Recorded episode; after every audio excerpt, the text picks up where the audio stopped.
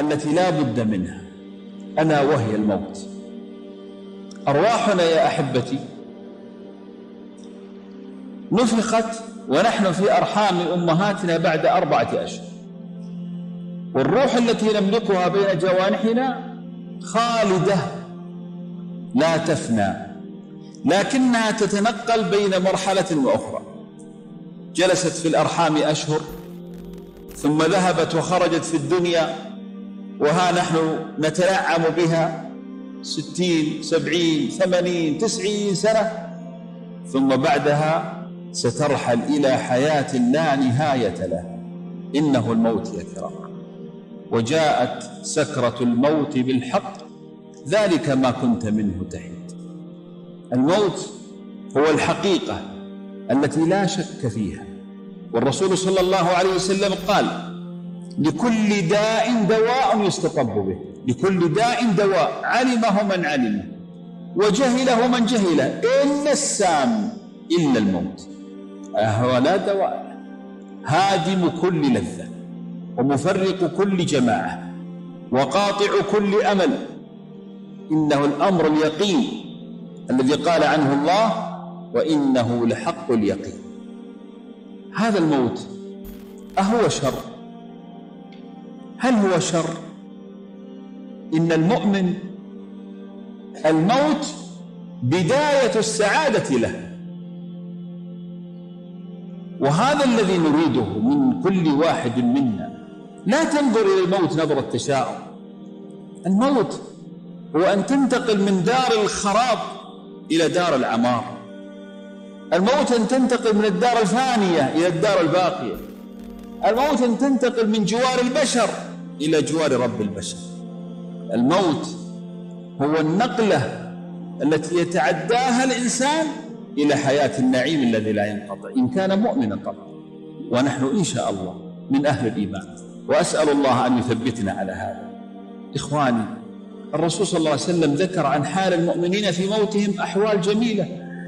مثلا يقول عليه الصلاة والسلام إن العبد المؤمن إذا كان في انقطاع من الدنيا وإقبال من الآخرة. خلاص انتهى أجلك وانتهت مدة بقائك في الدنيا. ما الذي يحدث؟ وأنت في فراش الموت. تنظر على مد البصر فيأتي إليك ملائكة بيض الوجوه. معهم حنوط من الجنة وكفن من الجنة. فإذا نظرت إليهم تبسمت وارتحت لأنك تعلم أنهم الملائكة الطيبة أتت لتقبض الروح. تقول هذه الملائكة للمؤمن؟ إن الذين قالوا ربنا الله ثم استقاموا تتنزل عليهم الملائكة. ألا تخافوا مما هو أمامكم. ولا تحزنوا على ما فاتكم. وأبشروا بالجنة التي كنتم توعدون. ولذلك يقف ملك الموت عند رأس المؤمن. ثم بعد ذلك يستل الروح كما تخرج القطرة من في السقاء بسهولة. ثم يقول اخرجي أيتها النفس الطيبة كانت في الجسد الطيب وما أن ينتزعها حتى تتبادرها الملائكة في ذلك الكفن وتصعد بها إلى الله. المعراج شرف حصل لرسول الله صلى الله عليه وسلم ويحصل لكل روح مؤمنة. إذا ثبتت على ما يرضي الله وماتت على ما يرضي الله. ثم بعد ذلك تنقل بين السماوات السبع كلها من سماء إلى سماء وكلما مر على ملأ من أهل السماء قالوا ريح من هذه الطيبة؟ فيقال هذا فلان روح فلان حتى يصل إلى السماء السابعة ثم يقول الله تعالى أعيدوه إلى الأرض فإني منها خلقتهم وفيها أعيدهم ومنها أخرجهم تارة أخرى. هذا هو المؤمن. المؤمن لا يشقى في حال موته بل المؤمن الشيء الوحيد الذي يكدر, حياته أنه يفارق أحبابه فقط.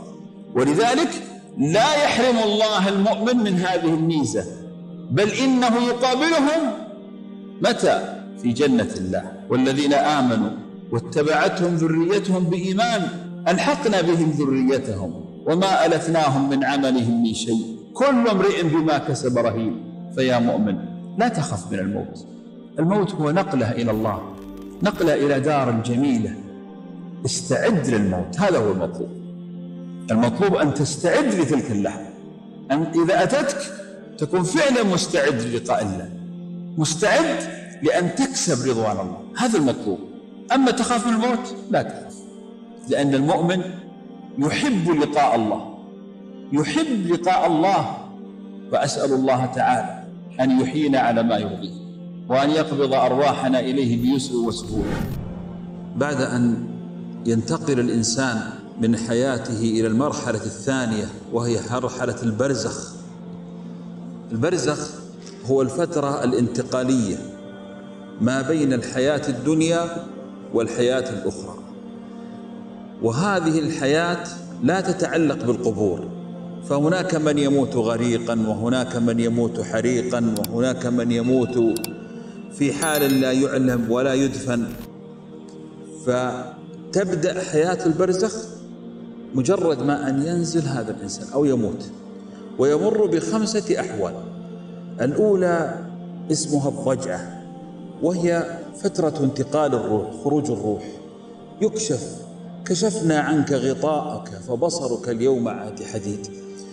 يرى الملائكة أمام عينيه.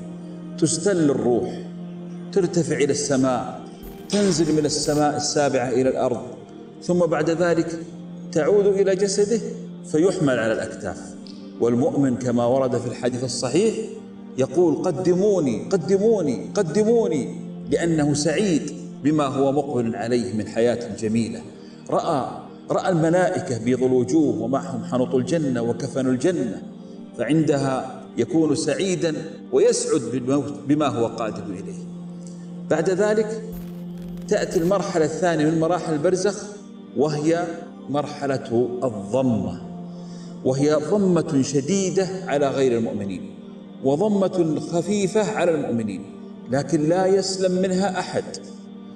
وقال عنها النبي عليه الصلاة والسلام لو سلم منها أحد لسلم منها سعد بن معاذ. وسعد هو الذي اهتز لموته عرش الرحمن. لا يسلم منها. هذه الضمة هي توطئة للمرحلة التي بعدها. لأن مرحلة ثقيلة جدا وهي مرحلة نزول الملائكة.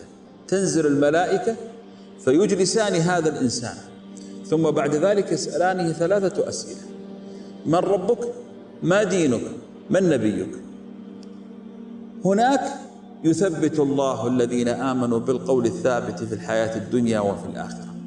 إنسان منقطع لا ذاكرة لديه إلا ما يذكره الله عز وجل. ولذلك المؤمن مباشرة ربي الله ديني الإسلام نبي محمد محمد محمد يكررها حتى لأنه سعيد بأنه عرف الإجابة. عندها ننتقل إلى المرحلة التي بعدها. ما هي؟ وهذا في قبره جالس في قبره أو المرأة جالسة في قبرها فجأة ينزل عليها أو عليه رجل. أو امرأة. المهم شخص يؤنسه في قبره. فهذا ينظر إليه.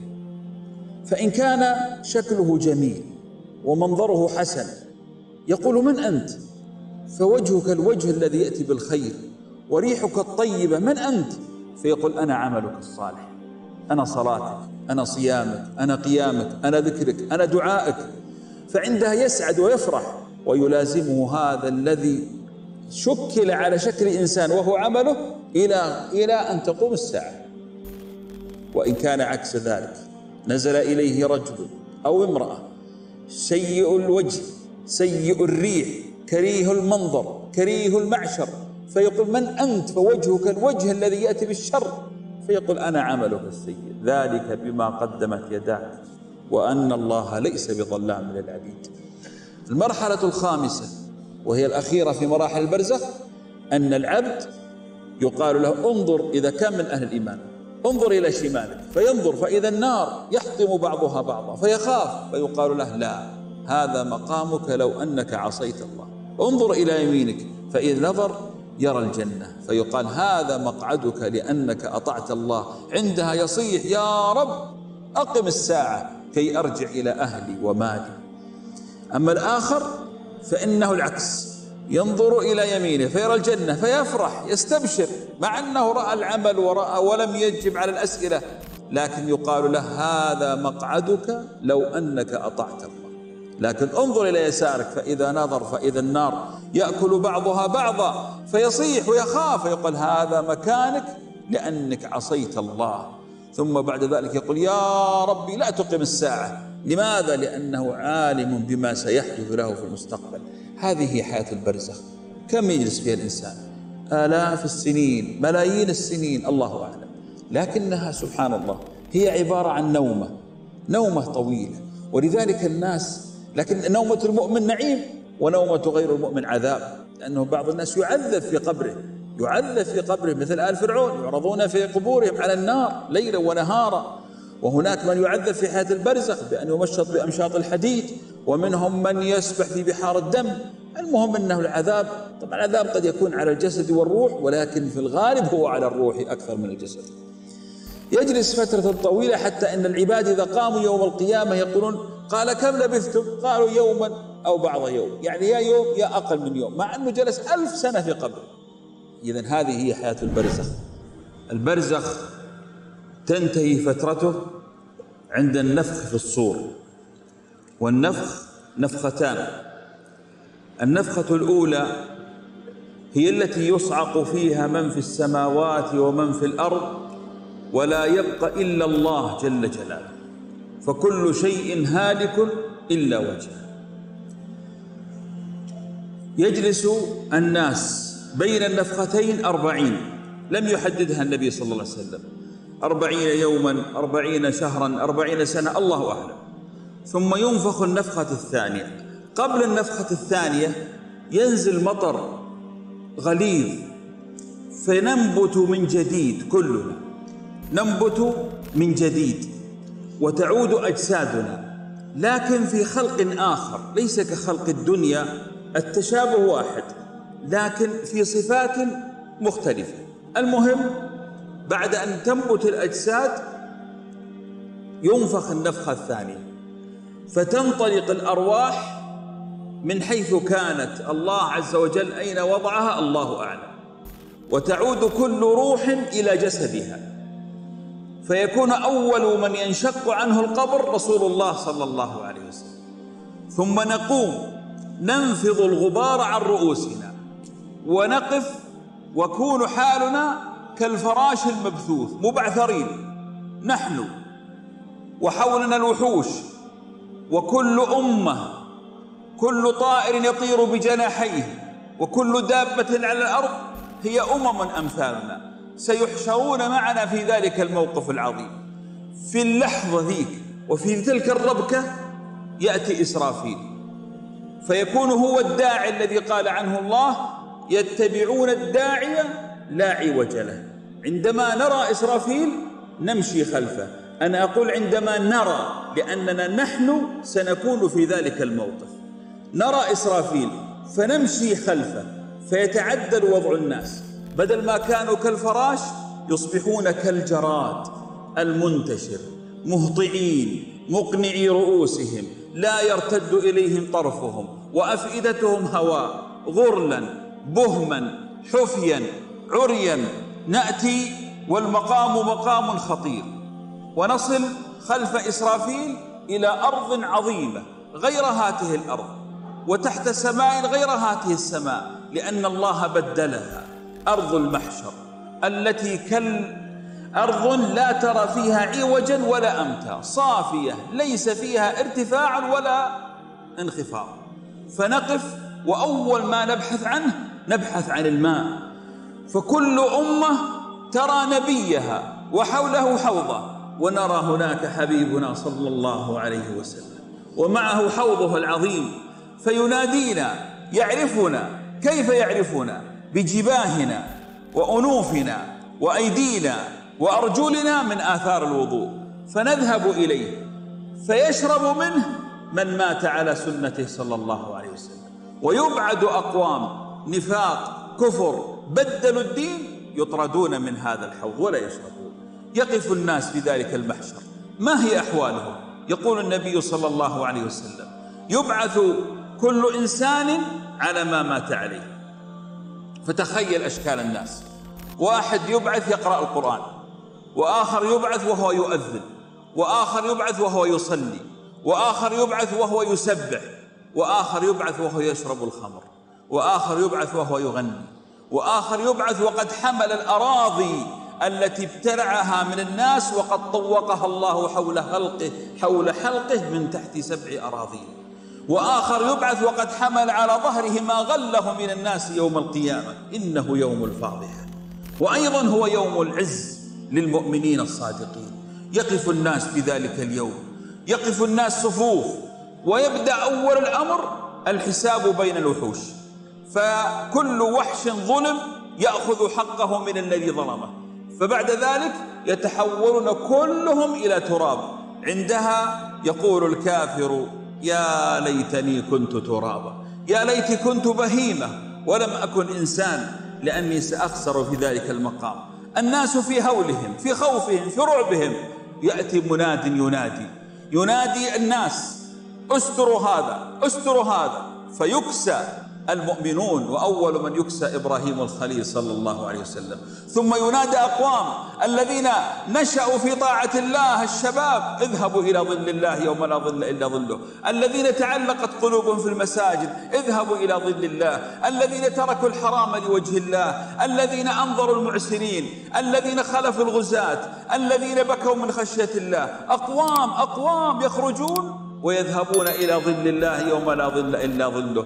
فيمر عليهم فترة الخمسين ألف سنة التي هي يوم المحشر كصلاة ظهر أو صلاة عصر كالصلاة المكتوبة. دقائق تمر. أما القوم الآخرون فتدنو الشمس من رؤوسهم ليس بينهم وبينها إلا ميل. فيلجمهم العرق أي يغطيهم ويضرب العرق في بطن الأرض. كل هذا إهانة لهم. ثم بعد ذلك تتبع كل أمة ما كانت تعبد. تتبع هناك كل أمة ما كانت تعبد. عباد الأصنام خلف أصنامهم وعباد البقر خلف أبقارهم. وكل أمة كانت ضالة تتبع ما كانت تعبد. حتى إذا خف المحشر تبدأ المرحلة التي بعده وهي مرحلة الشفاعة. هذه المرحلة يتعب الناس من الوقوف. تخيل خمسين ألف سنة والناس واقفة في خوف في ألم في رعب في تعب في شمس في حر في عطش في ضنك. ثم بعد ذلك تأتي مرحلة الشفاعة. عندما يكون الناس في أرض المحشر ويأتي ربنا جل جلاله لفصل القضاء بين العباد فالله تبارك وتعالى مجيئه عظيم. قال الله تعالى عن نفسه وجاء ربك والملك صفا صفا. تخيلوا ذلك المشهد العظيم. والله تبارك وتعالى يحمل عرشه ثمانية. يقول رسولنا صلى الله عليه وسلم أذن لي أن أتكلم عن أحد حملة العرش.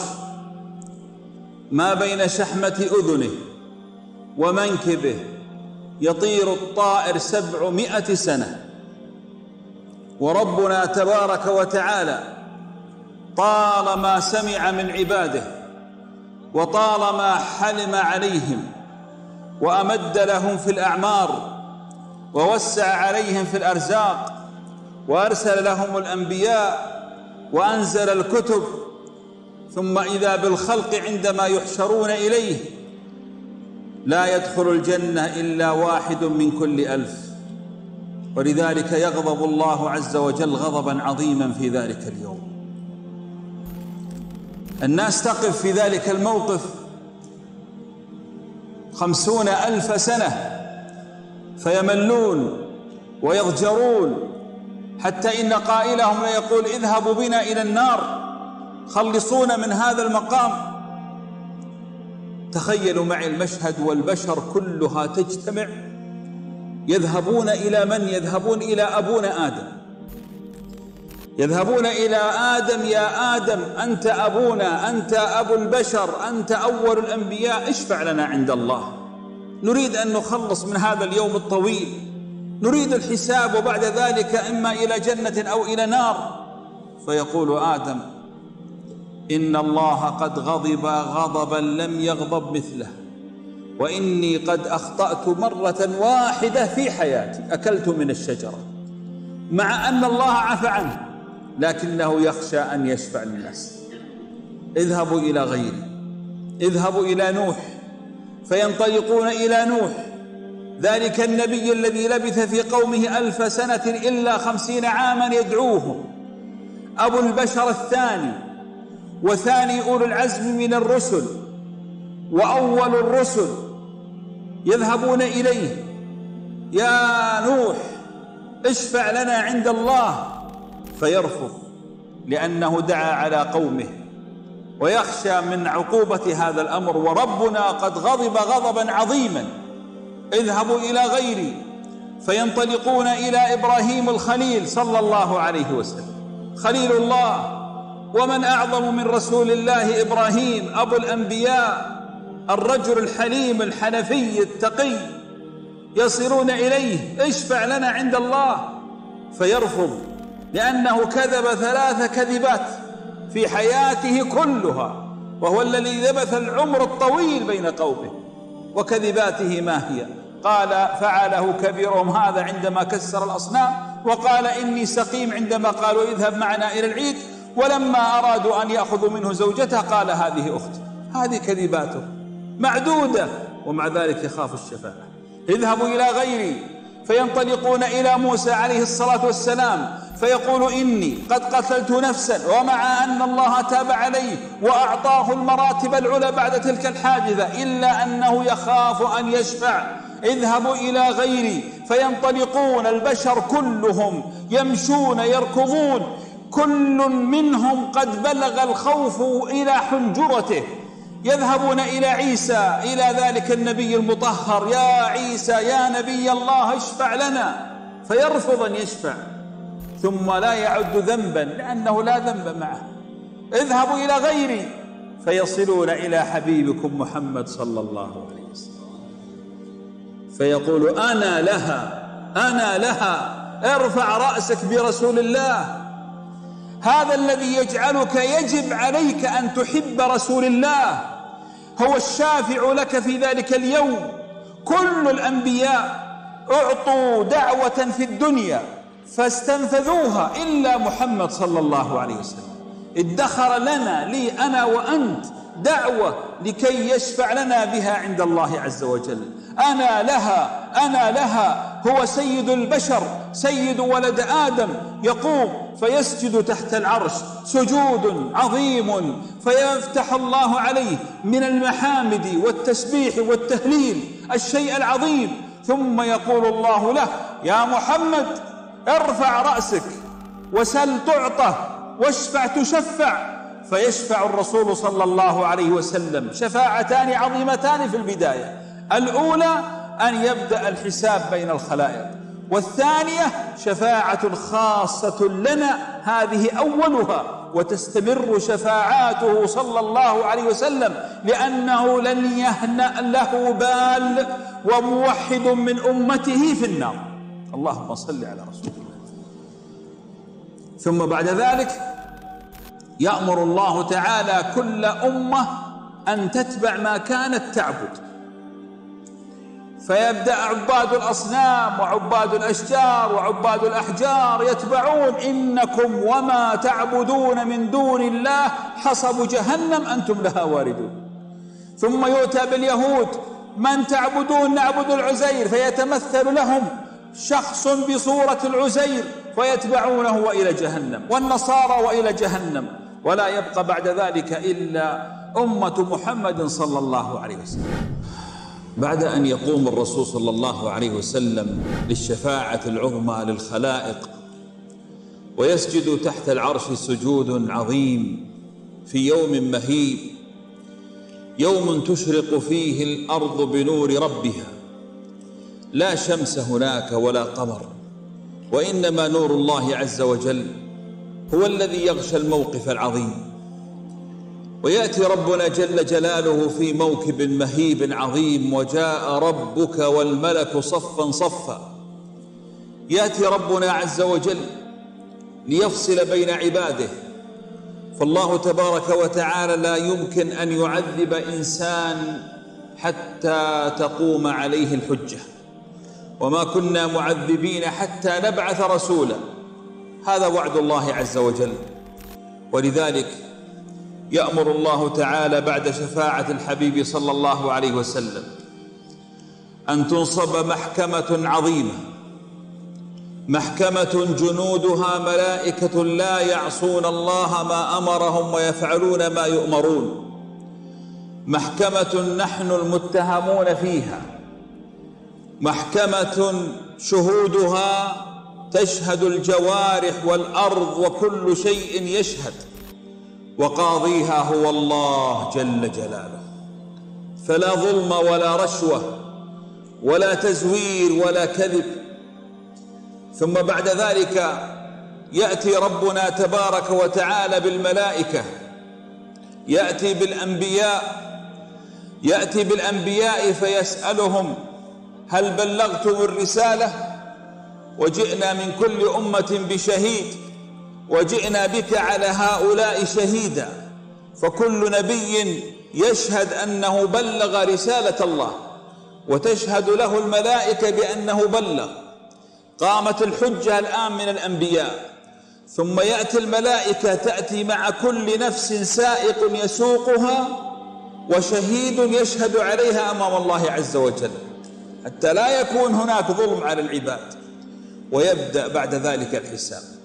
خمسة أصناف أذكرها لك في ذلك الموضوع أما الصنف الأول فمن ماتوا على الشرك وهو يعلمون أنهم مشركون. من ماتوا على الشرك وهم لا يعلمون أنهم مشركون لهم حكم.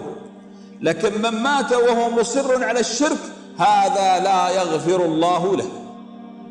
إن الله لا يغفر أن يشرك به. ويغفر ما دون ذلك لمن يشاء. لذلك يأمر الله تعالى كل أمة أن تتبع ما كانت تعبد. فيخرج هبل ويتبعه من كانوا يعبدوه وتخرج اللات ويتبعها من كان يعبدها ويخرج كل مخلوق عبد من دون الله ويذهب به إلى جهنم. كما قال الله إنكم وما تعبدون من دون الله حصب جهنم أنتم لها واردون. هذا الصنف الأول. الصنف الثاني هو الكافر. هذا من أمة محمد صلى الله عليه وسلم. أو من الأمم السابقة وأدرك الرسالة لكنه كفر. يأتي به الله فيسأله الله تعالى ألم أسودك؟ يعني ما جعلتك سيدا في قومك؟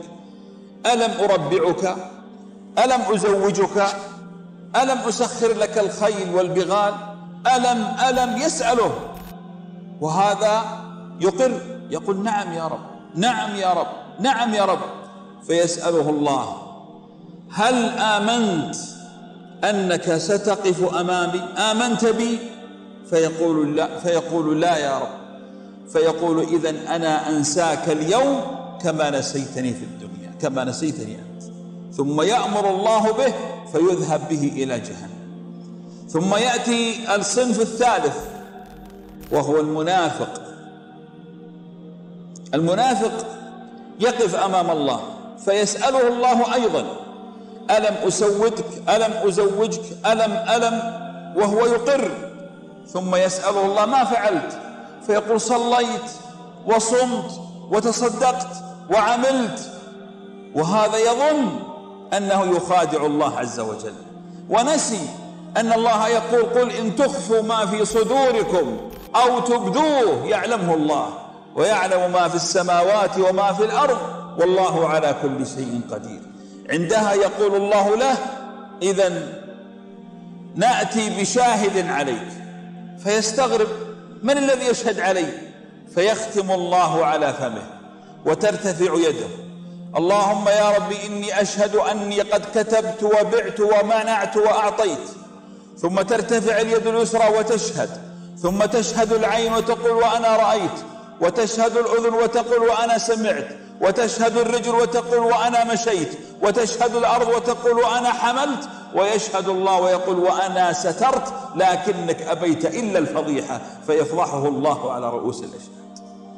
ثم يأخذ كتابه بشماله وإلى جهنم. ثم يأتي الله تعالى بالعصاة وهذا الصنف الرابع.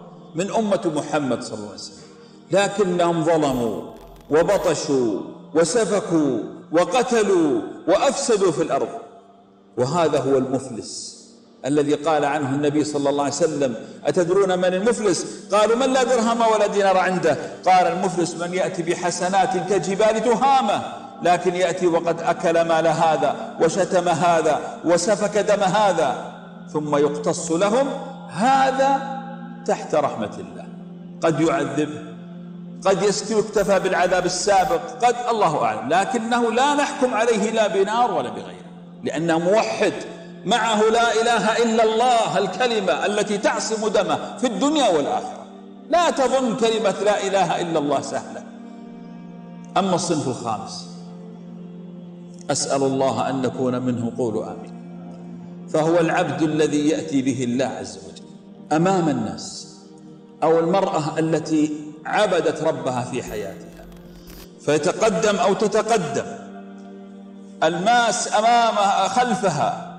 والله تعالى يحكم أمامها أو أمامه ثم يتقدم العبد. حتى إذا وقف بين يدي الله وهو خائف عنده شيء من الأمل لأنه شرب من حوض رسول الله. ورأى الجنة في قبره. لكن الموقف مهيب. فإذا وقف أمام الله يستره الله بستره فلا يراه أحد إلا الله. ثم يسأله الله يبدأ ربي عز وجل يقول له أتذكر اليوم الفلاني؟ يعني مثلا تذكر يوم الأحد الموافق مثلا في محرم لعام 1400 هجري تذكرونه يا إخوان؟ ما نذكره لكنه مكتوب عند ربي. فيقول أتذكر ذلك اليوم؟ أتذكر يوم أن تذهب أنت وفلان وفلان وفلان وتفعلون الذنب الفلاني تذكره؟ فيقول نعم يا ربي أذكره. لماذا يقول أذكره؟ لأنه يقرأ كتابه. والله يقول اقرأ كتابك كفى بنفسك اليوم عليك حسيبا. نعم يا ربي أذكره. يقول أتذكر الذنب الفلاني؟ يوم كذا وكذا ويبدأ يذكره الله بذنوب هو نسيها لكنها في كتاب مسجلة مدونة مثبتة. وكلما ذكره بذنب خاف خاف حتى كاد أن يهلك. وربي لا يمكن أن يعذبه ويريد أن يرحمه. فيقول لا عليك لا عليك. سترتها عليك في الدنيا واليوم أنا أغفرها لك. الله أكبر. كم يسترنا الله يا أحبابي؟ كم ذنب فعلناه في الخلوات؟ وربي يستره ولا يفضح. المؤمن التائب الذي ذكر الله خاليا ففاضت عينه الذي عاش حياته تائب منيب إلى الله والله لا يخذله الله عز وجل. لأنه قال إن الذين سبقت لهم منا الحسنى أولئك عنها مبعدون لا يسمعون حسيسها وهم فيما اشتهت أنفسهم خالدون. لا يحزنهم الفزع الأكبر وتتلقاهم الملائكة. هذا يومكم الذي كنتم توعدون. اعملوا لذلك اليوم. لا تظن صلاتك هذه تضيع عند الله. الله لا يضيع أجر المحسنين أبدا فأحسن وأقبل وتب حتى إذا وقفت ذلك اليوم وجدت أن الله تعالى يغفر ذنوبك. فماذا يقول الله له؟ خذ كتابك فيأخذه بيمينه فيخرج. يراه الناس وقد حمل الكتاب بيمينه. هاؤم اقرأوا كتابيه إني ظننت أني ملاق حسابيه فهو في عيشة راضية. هذا هو الصنف الخامس. ماذا يحدث بعد ذلك؟ ينتقل هؤلاء إلى أرض مظلمة. بعد أن ينتهي العرض عرض الأعمال والحساب ولإتمام العدل لأن الله عز وجل وعد أن من يعمل مثقال ذرة خيرا يره ومن يعمل مثقال ذرة شرا يره. لذلك العباد يأخذون صحائفهم معهم وينطلقون بعد الحساب إلى مقام عظيم. ورد في حديث حسنه بعض أهل العلم أن عائشة رضي الله عنها سألت النبي صلى الله عليه وسلم وقالت يا رسول الله في يوم القيامة لكم أهلون أتذكرونهم؟ فقال أما في ثلاث مواضع فلا يذكر أحد أحد. وذكر منها هذا الموضع وهو موضع الميزان. ما هو الميزان؟ ميزان خلقه الله عز وجل. له كفتان. ميزان حقيقي. له كفتان. الكفة الواحدة تسع السماوات والأرض من عظمتها. ووحدة قياس هذا الميزان ليست الجرام ولا أقل من ذلك بل إنه من يعمل مثقال ذرة. ذرة. ولو خردلة. ولو أقل من ذلك فهو موجود عند الله عز وجل. ما لك تأخذه وما عليك تحاسب عليه. الكفار إذا أقبلوا إلى ذلك المقام يجعل الله عز وجل عملهم ضائع وقدمنا إلى ما عملوا من عمل فجعلناه هباء منثورا لا قيمة له. ولذلك لا قيمة لهم في ذلك المقام. لكن أهل الإيمان أمة محمد التي نجت يقفون بين يدي الله في ذلك المقام معهم صحائفهم. ثم بعد ذلك توزن توضع. يبدأ يقرأ الكتاب اقرأ كتابك. ووضع الكتاب فترى المجرمين مشفقين مما فيه ويقولون يا ويلتنا ما لهذا الكتاب لا يغادر صغيرة ولا كبيرة إلا أحصاها. ووجدوا ما عملوا حاضرا ولا يظلم ربك أحد. اقرأ كتابك. كفى بنفسك اليوم عليك حسيبا. فيبدأ يقرأ يستعرض. في يوم كذا قمت الصباح صليت مع المسلمين الفجر. هذه حسنات ضعوها في ميزان الحسنات قرأت الورد الفلاني حسنات. قرأت آية الكرسي حسنات. خرجت من باب المسجد فوقفت أتكلم مع صديق لي فاغتبنا فلان. سيئات. اسحب من حسناته وضع في ميزان سيئاته. ثم بعد ذلك ذهبت إلى بيتي فنمت. قمت إلى عملي جلست تكلمت. وكل شيء يستعرض. حسنات توضع في ميزانك سيئات توضع في ميزانك وهكذا توضع الحسنات والميزان ونضع الموازين القسط ليوم القيامة فلا تظلم نفس شيئا. لا يمكن أن يظلم أحد ولو مثقال الخردلة لا إله إلا الله. ينجح أقوام فترجح حسناتهم فيأخذون صحائفهم فيعطون نور على قدر أعمالهم نور. ثم يتجاوزون هذه المرحلة إلى التي بعدها وينتظرون. لا أحد يتجاوز ينتظر. وأقوام يرسمون وتضيع حسناتهم. قد يعذبهم الله عز وجل في النار فترة أو المهم تحت مشيئة الله. هذا الموحدون طبعا. لكن يحدث موقف عجيب جدا. انتبهوا يا إخوة. ينصب بين الجنة والنار سور فيقف عليه أقوام. لا هم الذين دخلوا الجنة فتجاوزوا بحسناتهم ولا هم الذين دخلوا النار لأن حسناتهم أقل. وإنما واقفون بسور السور هذا اسمه الأعراف. يقف عليه هؤلاء الأقوام. إذا التفتوا يمينهم يرون أهل الجنة. وإذا التفتوا إلى يسارهم يلتفتون فيرون أهل النار يعرفونهم بسيماهم. فيدعون الله عز وجل أن يخلصهم من هذا الموقف. يحبسون يا إخوة على هذا السور أيام.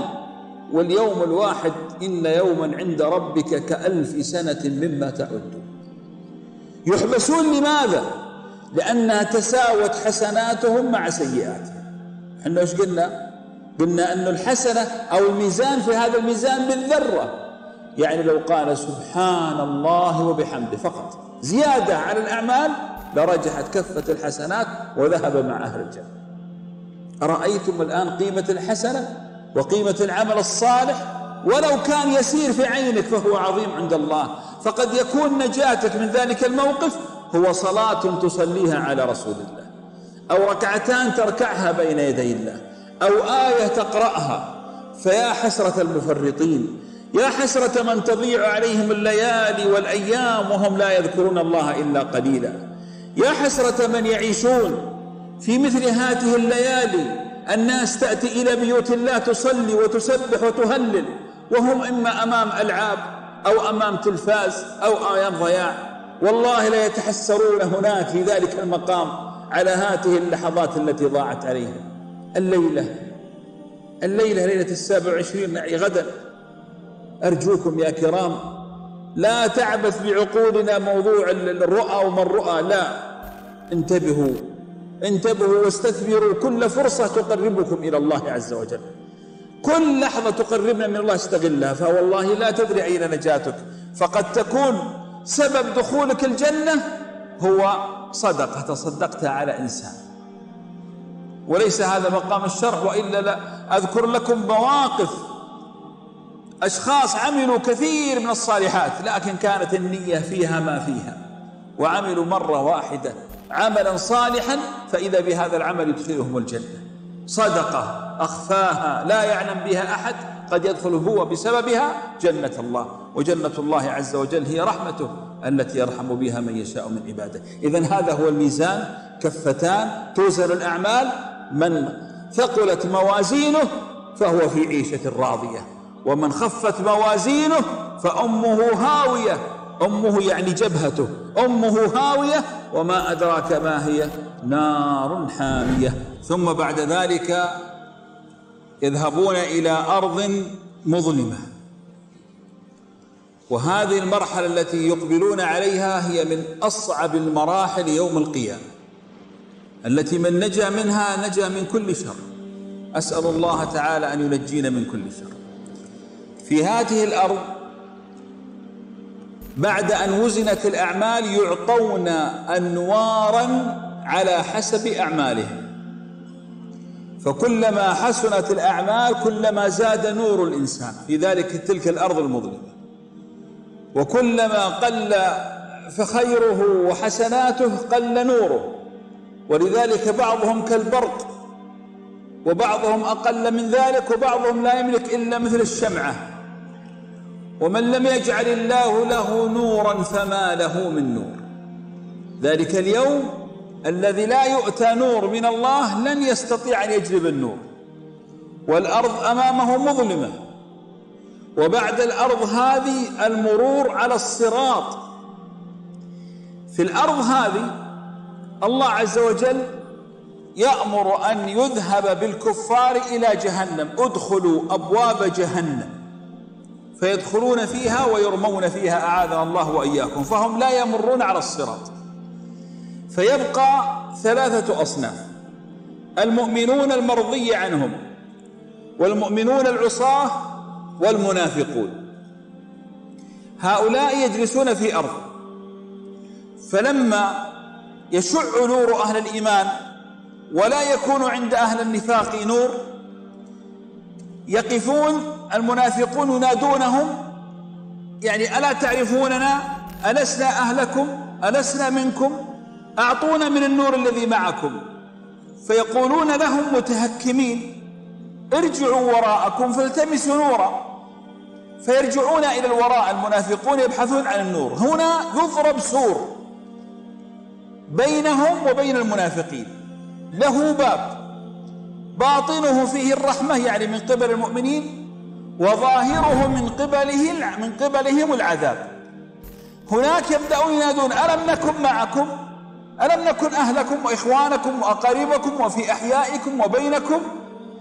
فعندهم يتبرؤون ويقول لقد غركم بالله الغرور. ظننتم أنكم لن تأتوا إلى هذا الموقف. الآن اذهبوا.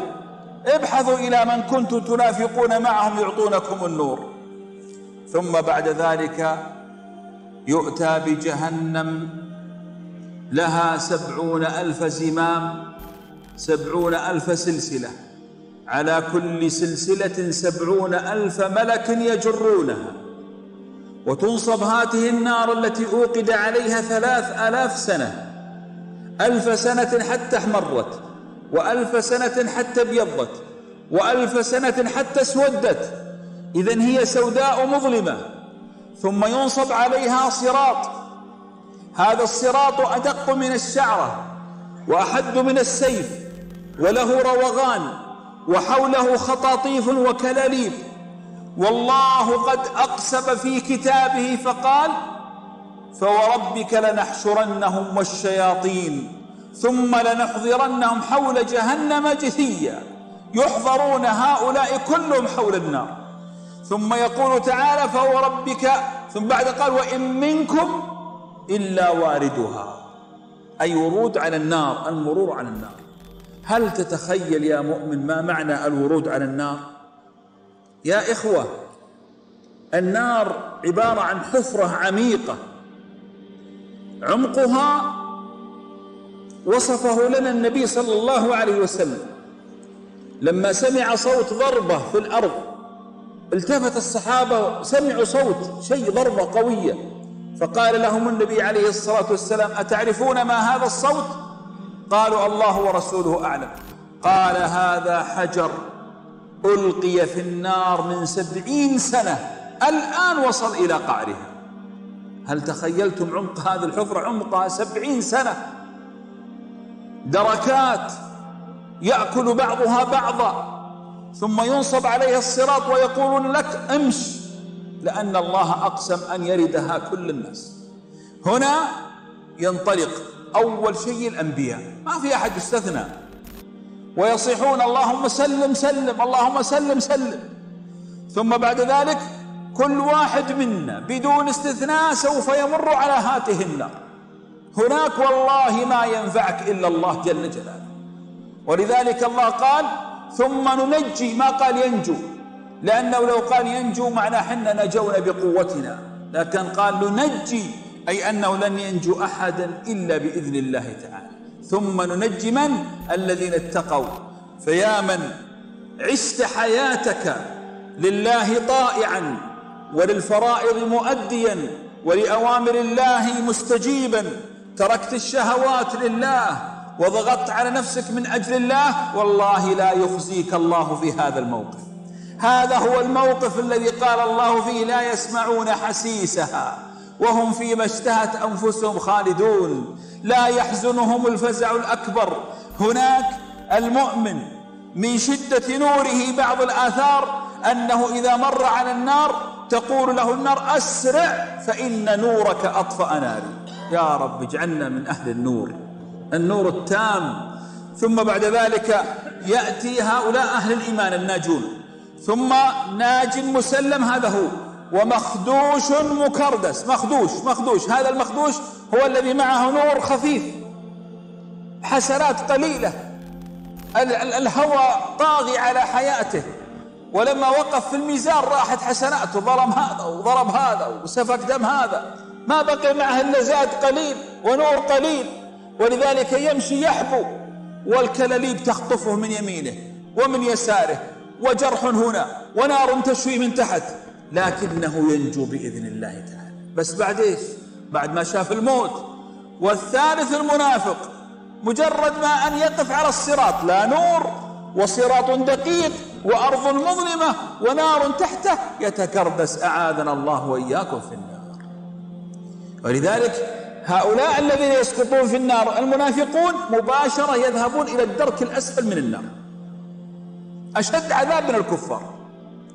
ثم الذين عندهم معاصي وذنوب وسقطوا في النار يسقطون في الدرجة الأولى من النار في الدرك الأول في العلي لأن معهم ما زالوا لا إله إلا الله وغدا سنقول لكم ماذا يفعل معهم هؤلاء الرسول صلى الله عليه وسلم. وأما الذين نجوا فإنهم ينجون. إلى أين يذهبون؟ جاوبوني. بسرعة. لا يروحون بالجنة لسه. يحبسون على قنطرة بين الجنة والنار. فيحبس كل من رضي الله عنه على قنطرة جسر بين النار وبين الجنة. لماذا يحبسون؟ لأن هؤلاء الذين تجاوزوا فيما بينهم في مشاكل في أخطاء في شحناء في بغضاء في غيبة. والجنة محرم أن يدخلها الغل ولا الحقد فمن أجل أن ينزع الله عز وجل الغل الذي بين الناس كما قال تعالى ونزعنا ما في قلوبهم من غل. إخوانا على سرر متقابلين تكون هناك مصافاة بين هؤلاء. هذا يأخذ من حسنات هذا ويعطي هذا ويأخذ من حسنات هذا ويعطي هذا. لكن كلهم في الجنة. كلهم قد رضي الله عنه. لكن لابد أن يقف هناك الناس في ذلك الصعيد وقد اطمأن كل واحد منهم أنه أخذ حقه واستوفى من خله حتى لا يكون في قلبه شيء. كل هذا لأن الله يحب أن يدخل الجنة عباده وهم في قمة الراحة والسعادة. ينطلق بعد ذلك أهل الجنة الذين تعدوا هذا ليدخلوا الجنة. فيجدون أبوابها مغلقة. فيرجعون إلى محمد صلى الله عليه وسلم. وهنا لابد أن تعرف يا أخي قيمة محمد عليه الصلاة والسلام. يا إخوة والله إن هذا النبي العظيم يجب أن نحبه أكثر من أهلنا وأولادنا وأنفسنا. انظروا كيف تجده في كل موقف صعب هو السند لك. فيقوم ويشفع فيكون هو أول من يدخل الجنة صلى الله عليه وسلم. ويدخل معه كافر اليتيم. ويدخل معه قريب منه أصحاب الخلق الحسن نسأل الله أن نكون منهم. وبعد أن يدخل أهل الجنة الجنة وسنتحدث عن الجنة لاحقا. يبدأ أهل الجنة يتناقشون فيما بينهم يسألون عن إخوان لهم وأصحاب فيتذكرون أنهم ليسوا في الجنة وأنهم سقطوا في النار فيجأرون إلى الله عز وجل ومعهم النبي صلى الله عليه وسلم. فيأذن الله تعالى بالشفاعة فيقوم الشهيد ويشفع لسبعين من أهل بيته كلهم وجبت لهم النار فيخرجهم من النار ويدخلهم الجنة. ويأتي السقط الذي مات. إن كان والداه قد أدخل النار لا يتركهم حتى يدخلهم الجنة. طبعا بشرط أن يكونوا موحدين. انتبهوا لا يخرج من النار من مات مشركا. لازم الشرط الأساسي من أجل أن تشمله هذه الشفاعات أن يكون مات على لا إله إلا الله. حتى لو كان لديه معاصي وذنوب المهم أن لا إله إلا الله موجودة. فيشفع الناس ويبدأ الأصحاب يشفعون. يقولون يا ربنا لا تهنأ لنا الجنة وأصحابنا في النار. فيقول الله لهم أخرجوا من تعرفون من النار. فيذهبون ويخرجون أصحابهم. فأهل النار يقولون أين فلان وفلان؟ كانوا بيننا في النار. أين ذهبوا؟ فيقال لهم إن لهم أصحاب شفعوا لهم وأدخلهم الله الجنة. فيبكون أهل النار ويقولون فما لنا من شافعين. ولا صديق حميم فلذلك أحبب الطيبين لعلهم أن يشفعوا لك يوم القيامة. أو كن من الطيبين حتى تكون شافعا للناس يوم القيامة. بعد ذلك ما يزال في النار ناس. هنا يقوم الحبيب صلى الله عليه وسلم. يا رب أمتي يا رب وعدتني ألا تخزيني في أمتي يا رب. فيقول الله له أخرج من كان في قلبه مثقال دينار. يوزن الإيمان بوزن الدينار. هذا يعني ما إيمان ضعيف. فيذهب فيخرجهم من النار. كيف يعرفهم يا ناس؟ النار أكثر أكثر أهل الموتى في النار أكثر من أهل الجنة. لكن الله عز وجل يجعل أهل التوحيد في الطبقة الأولى من النار. ما يروحون للدرك الثاني ولا الثالث ولا السابع. أهل التوحيد الذي ماتوا على التوحيد ولو كانوا لديهم من الذنوب ما لديهم في الطبقة الأولى فيراهم الرسول صلى الله عليه وسلم فيعرفهم. هؤلاء الذين في قلبهم مثقال دينار فيخرجون فينظر فإذا ما يزال النار فيها ناس من أمة محمد فيقول يا ربي أمتي فيقول الله له أخرج من كان في قلبه مثقال نصف دينار. فيخرج أقوام ولا يزال هناك في النار أقوام فيقول يا رب أمتي فيقول أخرج من كان في قلبه مثقال شعيرة من إيمان. فيذهب ويخرج من كان في قلبه مثقال شعيرة فينظر وإذا به ما يزال فيقول له أخرج من كان في قلبه مثقال ذرة من إيمان. فيذهب ويخرج وما تزال النار فيها أقوام فيقول الله له أخرج من قال لا إله إلا الله. فيخرج من قال لا إله إلا الله وما يزال هناك أقوام فإذا انتهت الشفاعات يأتيك عاد فضل الله عز وجل. فيقول شفع الأنبياء وشفع الناس وشفع الصديقين وشفع الشهداء وبقي أرحم الراحمين جل جلال الله. فيقبض قبضة بيمينه لأقوام لم يعملوا خيرا قط لكنهم ماتوا على التوحيد. ماتوا على لا إله إلا الله. ما ماتوا على الشرك. لكن ما معهم خير. يعني تجدونهم الآن في موجودين. يقول لا إله إلا الله لكن لا صلاة ولا صيام ولا عبادة ولا طاعة ولا فقد يكون هؤلاء هم. فلا يبقى في النار من كان مؤمنا بلا إله إلا الله. يقبضهم الله قبضة بيمينه ثم يخرجهم من النار. ثم بعد ذلك يضعهم على حافة الجنة على نهر في حافة الجنة. ثم ينبتون من جديد لأنهم تفحموا في النار احترقوا. والناس ما عرفوهم ولكن الله يعرفهم. ثم بعد ذلك ينبتون من جديد ويسمون عتقاء الله من النار. أرأيتم عظيم فضل الله عز وجل؟ كل هذا لا يصل لا يحصل عليه الإنسان إذا مات على الشرك. يا إخوة مقام التوحيد مقام عظيم. حافظوا على لا إله إلا الله. لا نحلف بغير الله ولا نطوف على قبر لغير الله ولا نذبح لغير الله. ويجب أن يكون إيماننا بالله إيمان اعتقاد. وأن نتقيه وأن نخشاه وأن نخاف غضبه. مثل ما نرجو رحمته يجب أن نخاف غضبه. ونثبت على ما يرضيه جل جلاله. إن من أمة محمد من لا يقع في الشرك لكنه يقع في النفاق. والنفاق أشد من الشرك. فلذلك ابرأ لدينك وحافظ على دينك واستثمر هذا الخير العظيم الذي منحك الله إياه. أسأل الله يا أحبابي أن أن أن أن تلحقنا شفاعة الحبيب محمد صلى الله عليه وسلم. وأن ندخل الجنة بلا حساب. هل تعلمون أن هناك أقوام يدخلون الجنة بلا حساب يا جماعة؟ تدرون كم عددهم؟ يقول النبي صلى الله عليه وسلم يدخل سبعون ألف من أمتي بلا حساب. ثم بعد قليل قال وقد وعدني ربي أن مع كل ألف سبعون ألف. يعني سبعين ألف اضربها بسبعين ألف هؤلاء يدخلون بلا حساب. يا الله يا رب تجعلنا منهم يا حي يا وإذا دخل أيضا الجنة أهل الجنة خلاص يجدون من النعيم ما يجدون. وسأختصر لك الرحلة رحلة المؤمن. المؤمن تبدأ رحلته من هذه الحياة الفانية إلى الحياة الباقية عند الاحتضار. يرى ملائكة بيض الوجوه على مد البصر يستبشر بهم يثبته الله. تقول له الملائكة لا تخف مما هو أمامك ولا تحزن على ما فاتك. ثم تستل روحه كما تخرج القطرة من في السقاء. تتلقاها الملائكة تصعد بها إلى السماء السابعة. تعود فإذا عادت إلى مكانها وفي ذلك الجسد تصيح قدموني قدموني فرحة بما هي مقبلة عليه فإذا وسلت التراب نزل إليه الملائكة. ثم بعد ذلك يسألانه الأسئلة الثلاث من ربك؟ ما دينك؟ من نبيك؟ فيثبته الله عز وجل.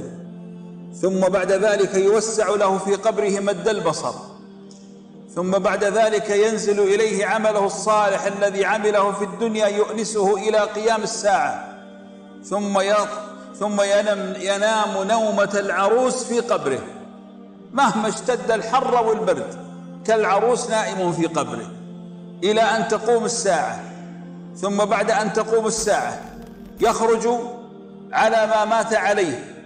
وغالب المؤمنين تكون ميتتهم حسنة. لأن النبي صلى الله عليه وسلم يقول إن الله إذا أحب عبدا استعمله. قالوا وما يستعمله يا رسول الله؟ قال يهيئ له عملا صالح يموت عليه. نسأل الله الكريم من فضله. ثم بعد ذلك يحشر مع الذين حشروا ويساق مع الذين سيقوا.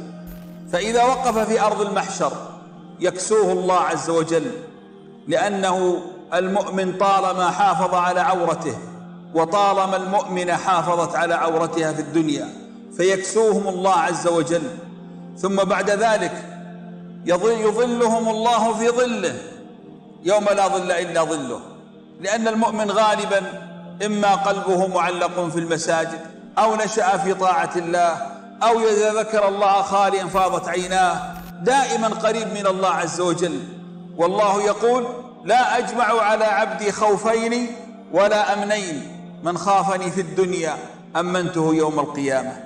ثم يجلس في الظل يأكل يوم يجوع الناس ويشرب يوم يعطش الناس ويأمن يوم يخاف الناس وتمر الخمسين ألف سنة كما بين الظهر والعصر. ثم بعد ذلك يساق مع الذين يذهبون إلى الشفاعة. تنتهي الشفاعة. بعد ذلك يقف في العرض. العرض أمام الله عز وجل. وقلنا لكم أن المؤمن يستره الله عز وجل فلا يراه أحد إلا الله. ولا يحاوره أحد إلا الله لأن الله تعالى يريد أن يؤمنه.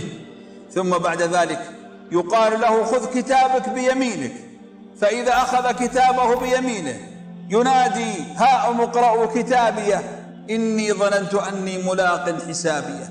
ثم بعد ذلك إذا جاء في الأرض المظلمة أعطاه الله عز وجل من النور على قدر أعماله الصالحة التي كانت معه في الدنيا. ثم بعد ذلك المؤمنون ماذا يقولون؟ المؤمنون في ذلك الموقف ينادون الله ربنا أتمم لنا نورنا واغفر لنا إنك على كل شيء قدير. النور أمامهم وعن أيمانهم يتمنون النور حتى عن شمالهم. فإذا ضرب بينهم وبين المنافقين سور ينصب الصراط على متن جهنم. وهناك ينجي الله الذين اتقوا ويذر الظالمين فيها جثيا. وبعد أن ينجو المتقون يذهبون إلى تلك القنطرة والقنطرة جسر ما بين النار وما بين الجنة. فيصفي الله عز وجل ما بين المؤمنين من الحسد أو من الغل أو الخصومات. لماذا؟ لأن الله ينزع عن قلب كل منهم كل صفة رذيلة. فهناك يقول تعالى ونزعنا ما في قلوبهم من غل إخوانا على سرر متقابلين. بعد ذلك يقال لهم ادخلوا إلى جنة الله عز وجل. فيدخلون. يدخل أهل الإيمان نسأل الله أن نكون منهم. وأول ما يدخلون ضيافة مباشرة من الله عز وجل. ينحر لهم ثور كان يأكل آلاف السنين في الجنة. فيأكلون منه كلهم.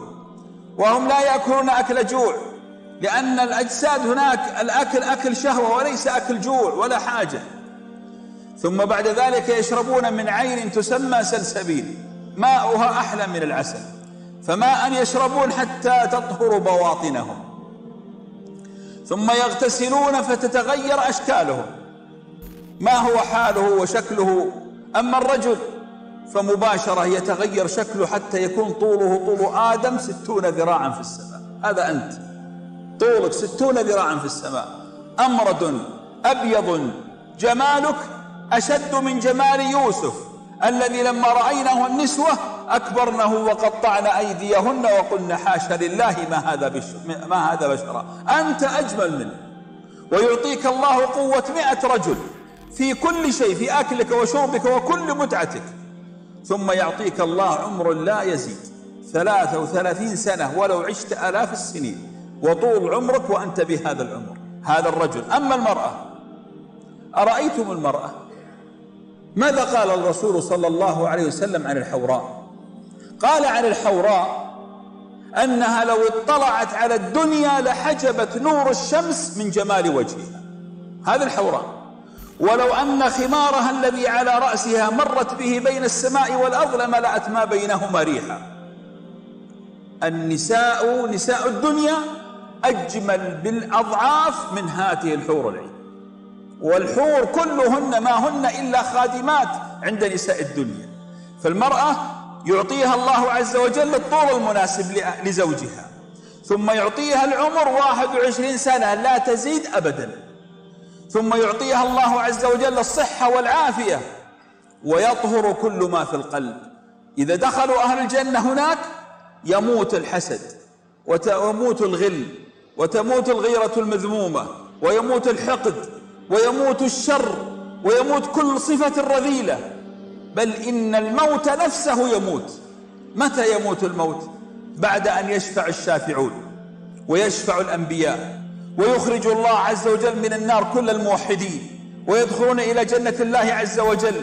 يطبق الله بقدمه على الأرض فتنزوي على النار فتنزوي.